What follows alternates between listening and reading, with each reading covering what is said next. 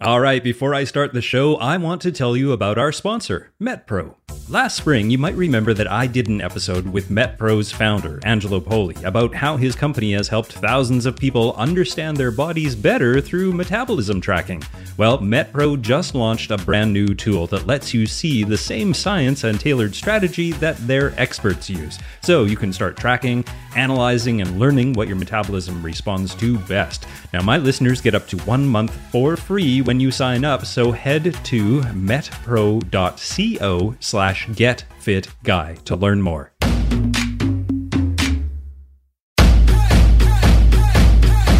Welcome to the quick and dirty tips to slim down and shape up. My name is Brock Armstrong. I'm the Get Fit Guy, and, well, it's winter here in the Northern Hemisphere, and for many of us, that means colder weather, snow on the ground, and darker and shorter days. All of that added together can make us want to just hit the couch with a cup of coffee and a good book until spring rolls around. Or at least shift all of our workouts, exercise programs, and sporting events to an indoor setting. I don't blame you. I grew up in a place called Edmonton, Alberta, where the winter lasts eight months of the year and it regularly gets below minus 22 degrees Fahrenheit. But there are many great outdoor activities available to us at this time of year, and many of them are only available at this time of year, and I think it's a shame to waste them. But I know what you're thinking.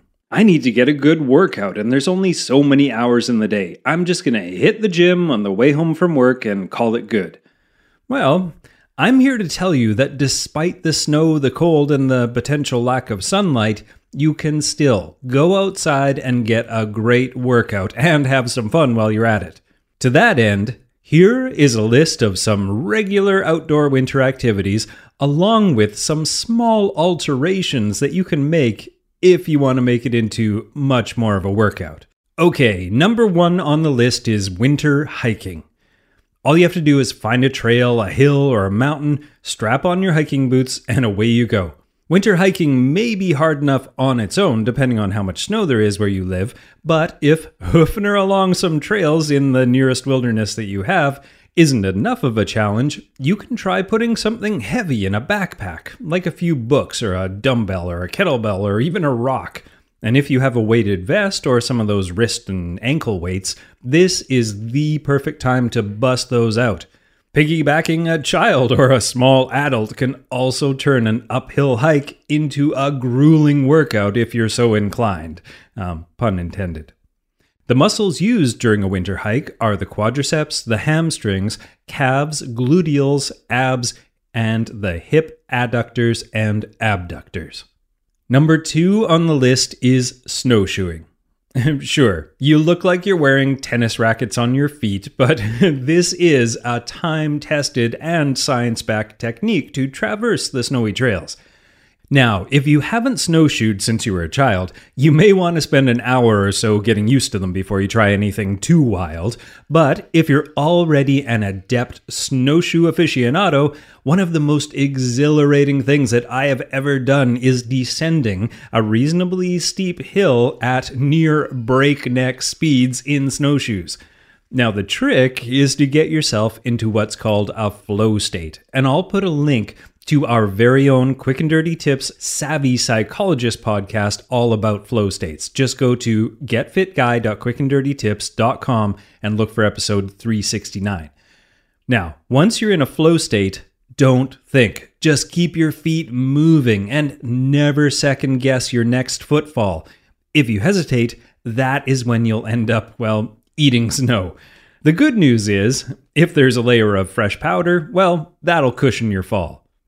Now, the muscles used in this one are the quadriceps, the hamstrings, the hip adductors and abductors, and hip flexors. And if you're using some poles, you can also add pectorals and latissimus dorsi to that list.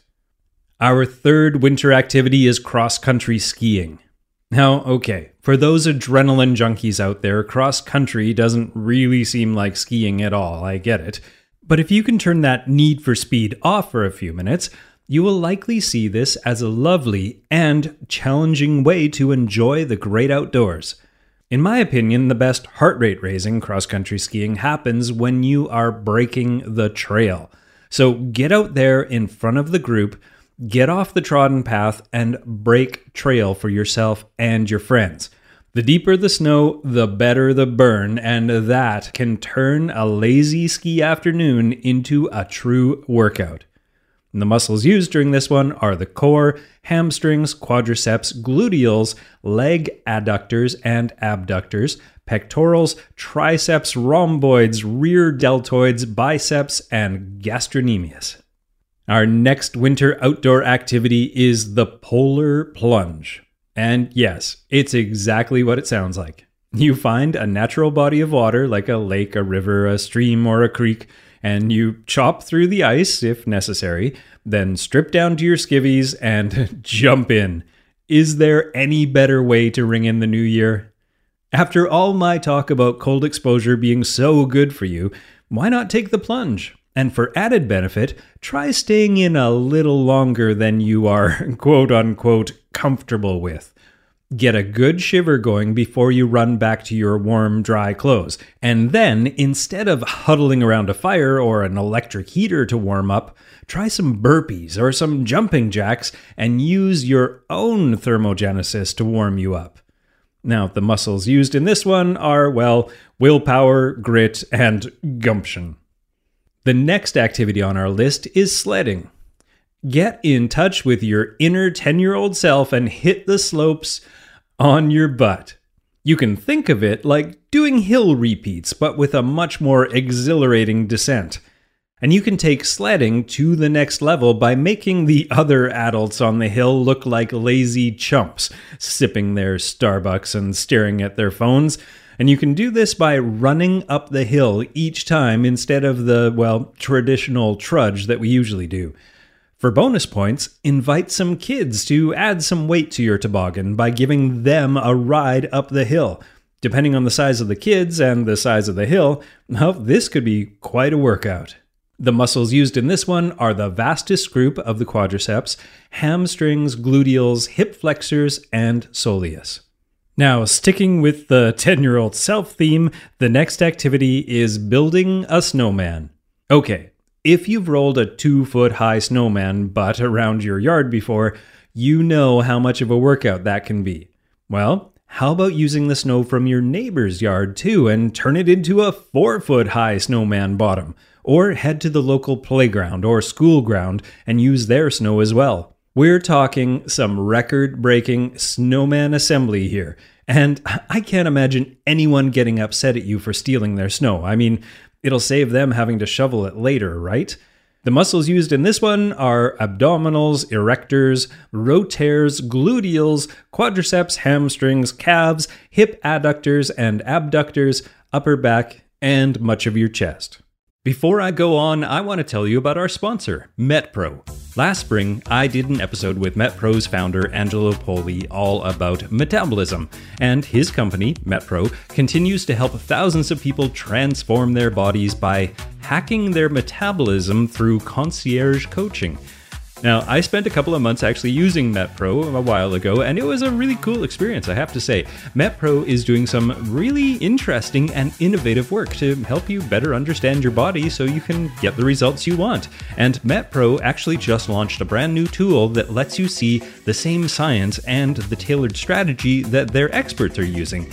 And you know what? It's not a food logging tool or a workout app for that matter.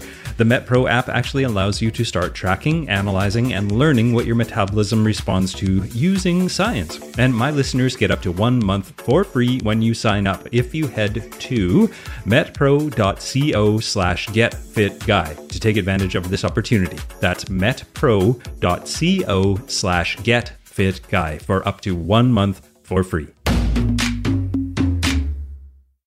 Now, after you've gathered up all that snow for making a snowman, you probably need to do our next activity, which is shoveling the walk. And this is a great wintertime workout that also helps out your neighborhood.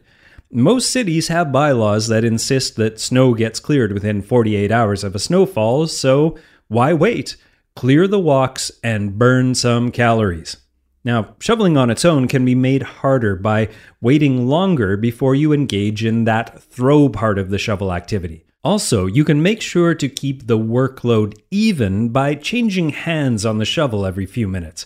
If you aren't already an ambidextrous shoveler, well, you will be soon. The real benefits kick in when you do more than just your own sidewalk. Why not make everyone's day by getting out there early and clearing as many sidewalks and driveways as you can before you make yourself late for work?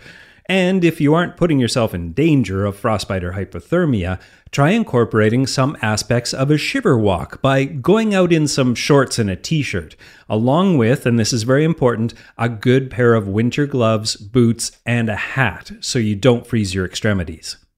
Now, the muscles used in this one are quadriceps, hamstrings, gluteals, biceps, triceps, and, well, pretty much all of your trunk and core, especially the external obliques and multifidus. Our next one is a favorite of mine it's skiing or snowboarding.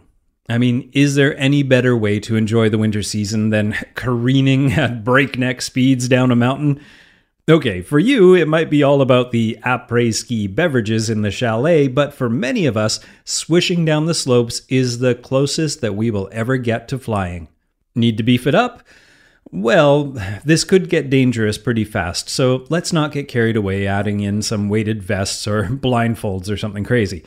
Challenging yourself with a harder than usual run is a great way to start the day, but as your legs get tired and the sun starts to set, there's nothing wrong with taking it easy and dialing it back from black diamond to blue square or green circle.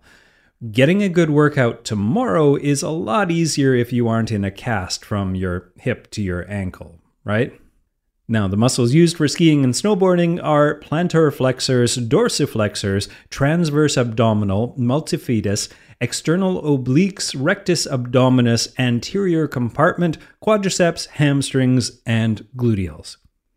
And while we're talking about my favorites, the next one is ice hockey. Hitting the rink, indoor or out, with your friends or some local rink rats is a great way to get a workout and have some fun at the same time. Who knows, your competitive side may just come out and lead to some unintended victories as well. If simply skating hard and deking out all your friends isn't enough, you can challenge yourself by being both offense and defense. I mean, if it's a true game of shinny and no one's really playing positions anyway.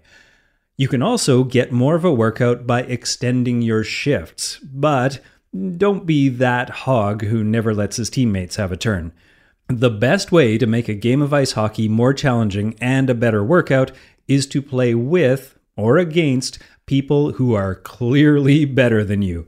I mean, nothing makes you step up your game like getting scored on repeatedly. Now, the muscles used in this one are adductors brevis, longus, magnus, and pectineus, obliques, rectus abdominis, erector spinae, hamstrings, quadriceps, gluteals, and hip flexors. And while we still have the skates strapped on, our next one is plain old ice skating. You don't have to have a stick in your hands and a puck on the ice to enjoy putting on the old skates and letting loose your inner Brian Boitano. We've talked a lot so far about adding weight to our body or to something that we're pulling. So now it's time to talk intensity. The best way to increase your VO2 max is by doing 8 to 12 600 to 800 meter all out speed or power skating efforts. For VO2 max workouts, the workout to recovery ratio should be in the range of 1 to 1 or 2 to 1. If your recoveries are too short, then your subsequent efforts will end up being slower than optimal and you will need to cut your workout short. So, grab your measuring tape or just eyeball it and a stopwatch and see if you can give Boitano a run for his money. The muscles used in this one are soleus, gastrocnemius, anterior shin, the tibialis anterior, quadriceps, hamstrings, gluteals, abdominals, and extensors. And the final winter activity is a good old snowball fight.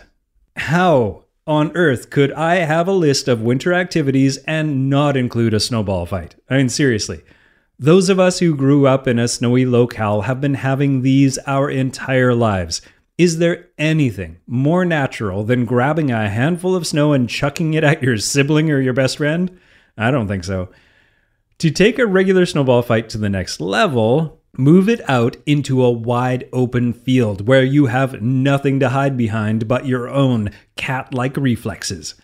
Depending on how accurate your opponent is, this can keep you dancing and dodging until you collapse. There's also some good science around the benefits of using your non dominant hand for activities like this. The studies actually show that when you use your dominant hand, only one hemisphere of your brain is active. But when you use your non dominant hand, both hemispheres are activated. And they speculate that doing this repeatedly could result in actually thinking differently and becoming more creative.